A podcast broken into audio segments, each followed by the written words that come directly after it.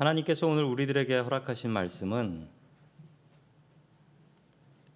신약 성경 사도행전 23장 12절의 말씀입니다.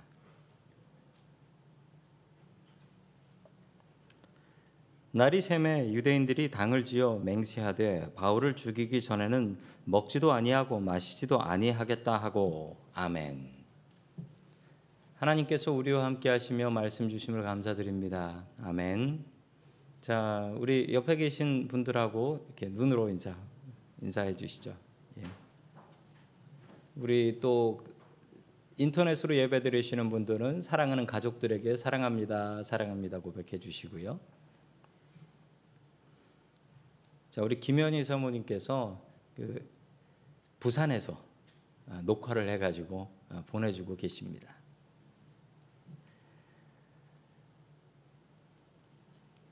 자, 오늘 하나님의 열심을 본받으라라는 제목을 가지고 하나님의 말씀을 증거하겠습니다. 요즘같이 어려울 때 이런 이야기들을 합니다. 열심히 하자. 열심히 살자. 열심히 하면 될 거야. 그런데 과연 열심히 하면 될까요? 괜히 엉뚱한 열심을 냈다가 더 실망하고 좌절하진 않을까요? 조직에 해가 되는 사람이 있답니다. 조직에 해가 되는 사람. 첫 번째 사람은 무식한 사람이랍니다. 무식한 사람이 높은 자리에 올라가 있으면 그거는 힘들어진다라는 거죠. 그 무식한 사람이 높은 자리에 올라가면 아주 힘들어진대요.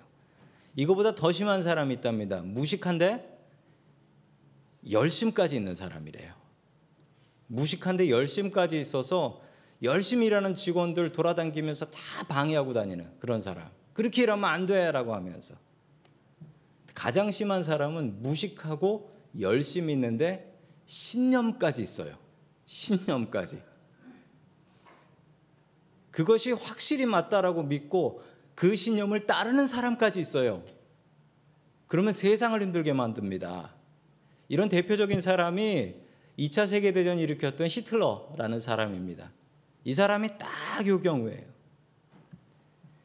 성도 여러분, 잘못된 열심은 세상을 망칩니다. 우리는 열심을 갖고 살아야 되는데 오늘 한번 그 열심을 한번 생각해 보십시다. 우리 한국 이민자들 열심히 사시잖아요. 가만히 있질 못하시잖아요. 그런데 그 열심이 바른 열심일까요?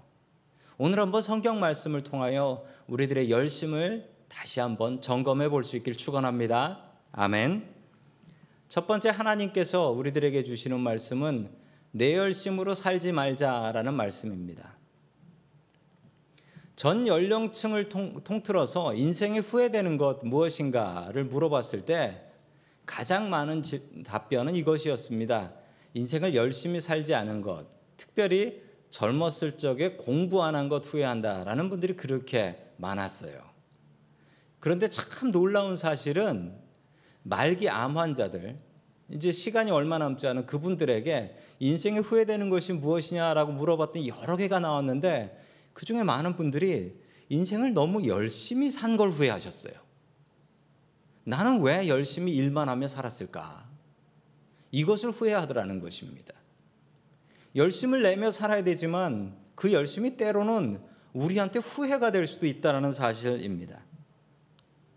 지난 시간의 이야기를 계속해서 이어갑니다.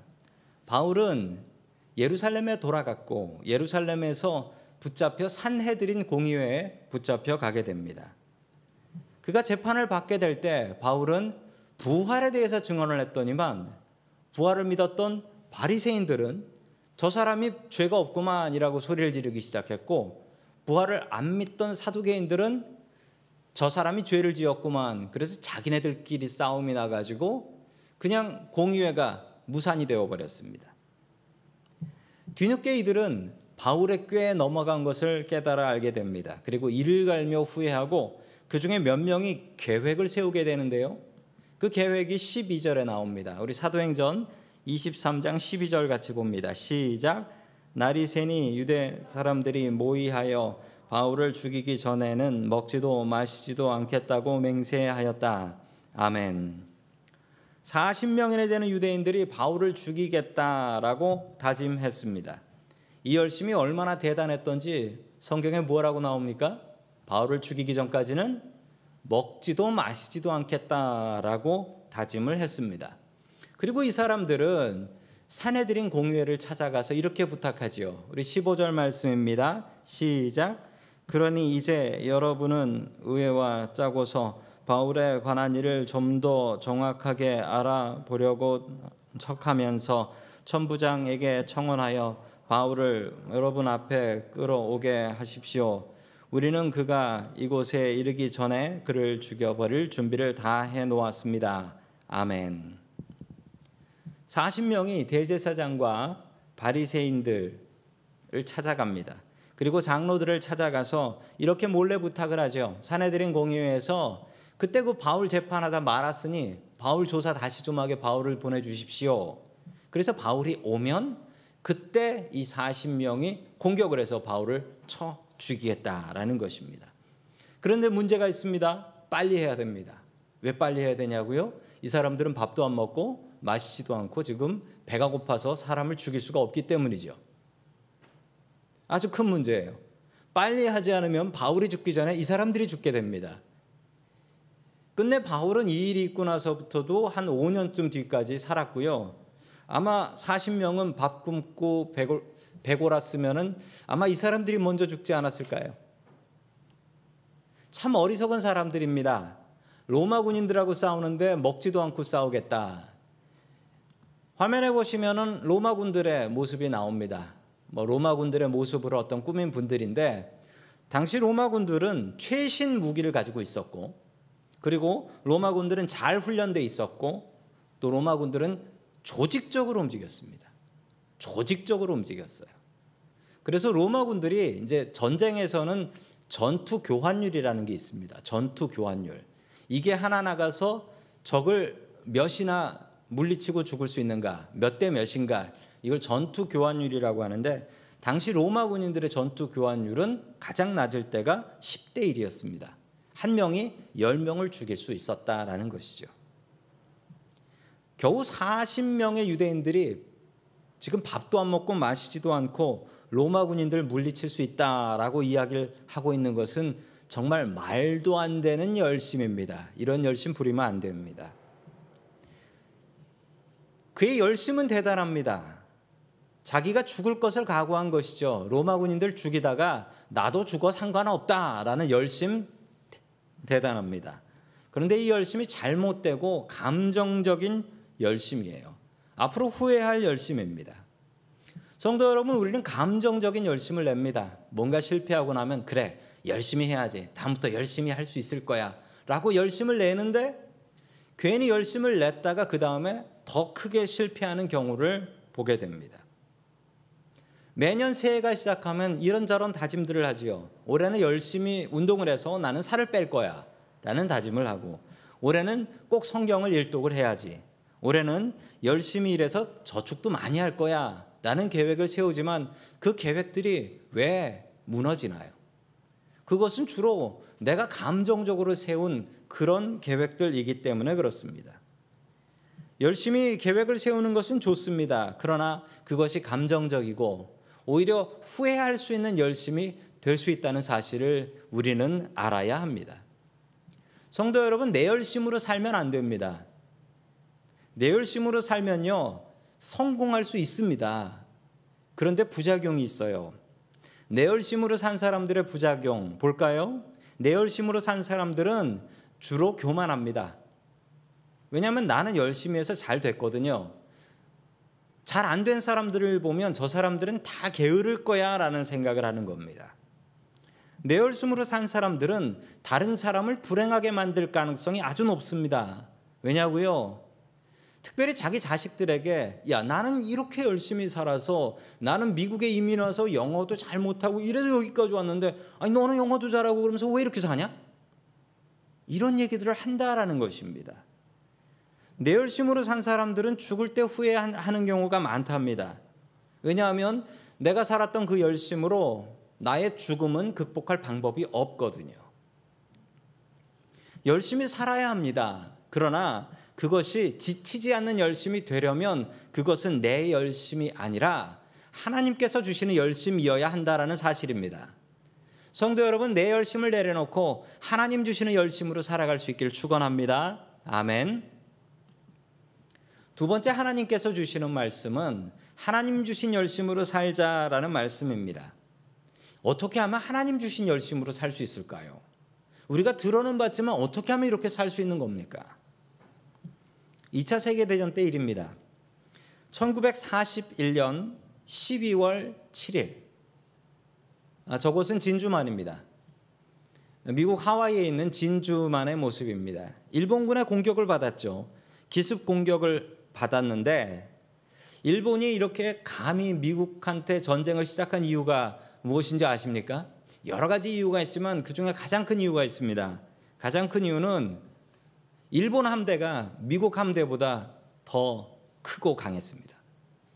항공모함도 더 많았고 그리고 전투기도 훨씬 더 많았습니다.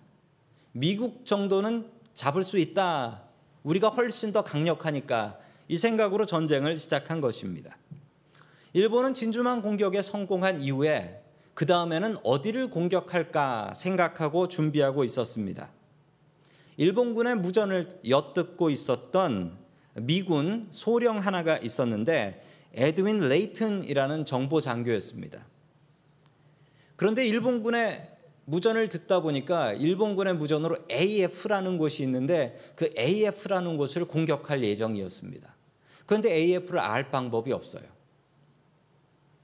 높은 지휘관들은 그 AF가 분명히 이번에는 반대쪽인 필리핀 쪽일 것이다 라고 생각을 했습니다. 그런데 이 레이튼 소령은 분명히 이게 미드웨이다. 미드웨이. 미드웨이가 어디냐면 정말 중간쯤 가는 길이에요. 하와이에서 일본 가는 길에 있는 섬인데 여기를 공격할 거다라고 확신을 했습니다. 그런데 증거가 없는 거예요. 그래서 이 레이튼이라는 소령은 이런 꾀를 냅니다. 미군들한테 미군 무전병들한테 엉터리 무전을 날려라라는 것이었습니다. 뭐냐면 미드웨이에 먹을 물 식수가 다 떨어졌다라고 난리라는 거예요. 그걸 날렸더니만 일본군들이 다 들었겠죠. 듣고 나서 일본군들이 이렇게 무전을 날리더랍니다. AF의 식수가 부족하다. 그때 알게 된 거죠. 아, 일본군들이 미드웨이를 공격하려고 하는구나. 그래서 미군들은 별로 많지 않았던 항공모함과 그리고 전투기를 미드웨이에 모아서 일본군을 물리치고 그때부터 일본군을 이길 수 있었다라고 합니다. 이만큼 전쟁에서 정보는 참 중요합니다. 정보를 잘 알아야 전쟁에서 이길 수 있지요. 오늘 성경 말씀에도 그 정보에 대한 이야기가 나옵니다. 우리 사도행전 23장 16절 말씀 같이 보겠습니다. 시작. 그런데 바울의 누이의 아들이 이 음보를 듣고 서둘러 가서 병영으로 들어가 바울에게 그 사실을 일러 주었다. 아멘. 바울의 누이의 아들이 있었는데 그 아들이 이 음모를 들어요. 어떻게 들었을까요? 아마도 이 바울이 바리새인이었지 않습니까? 그래서 바리새인 쪽에서 흘러나온 정보를 이 바울의 누이의 아들이 듣게 된 것 같습니다. 자, 그리고 이것을 바울에게 달려와서 알려주니까 바울이 이것을 백부장에게 지키, 자기를 지키는 백부장에게 이야기하죠.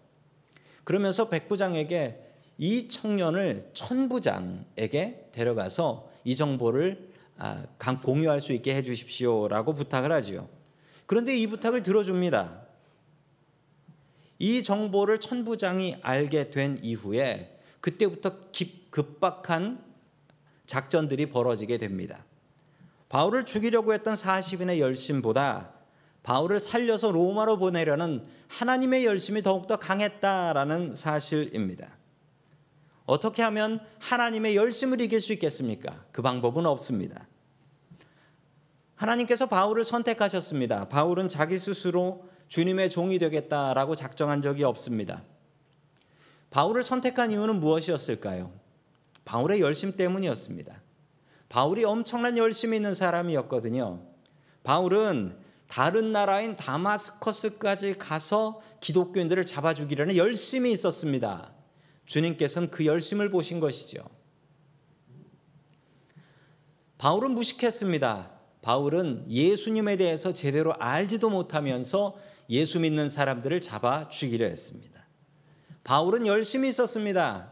자기 나라도 아니고 다마스커스 시리아거든요. 시리아에 있는 다마스커스까지 기독교인들을 잡으러 가는 열심히 있었죠.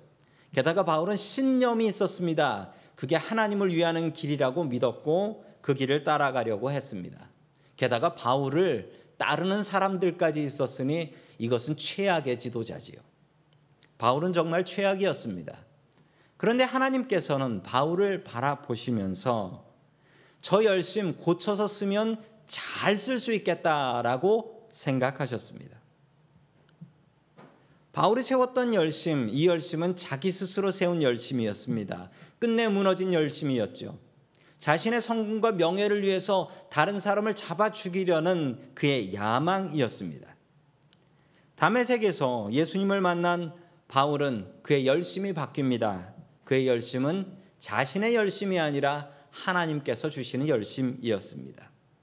우리 사도행전 23장 11절의 말씀을 다 함께 같이 봅니다. 시작. 그날 밤에 주님께서 바울 곁에 서서 말씀하셨다.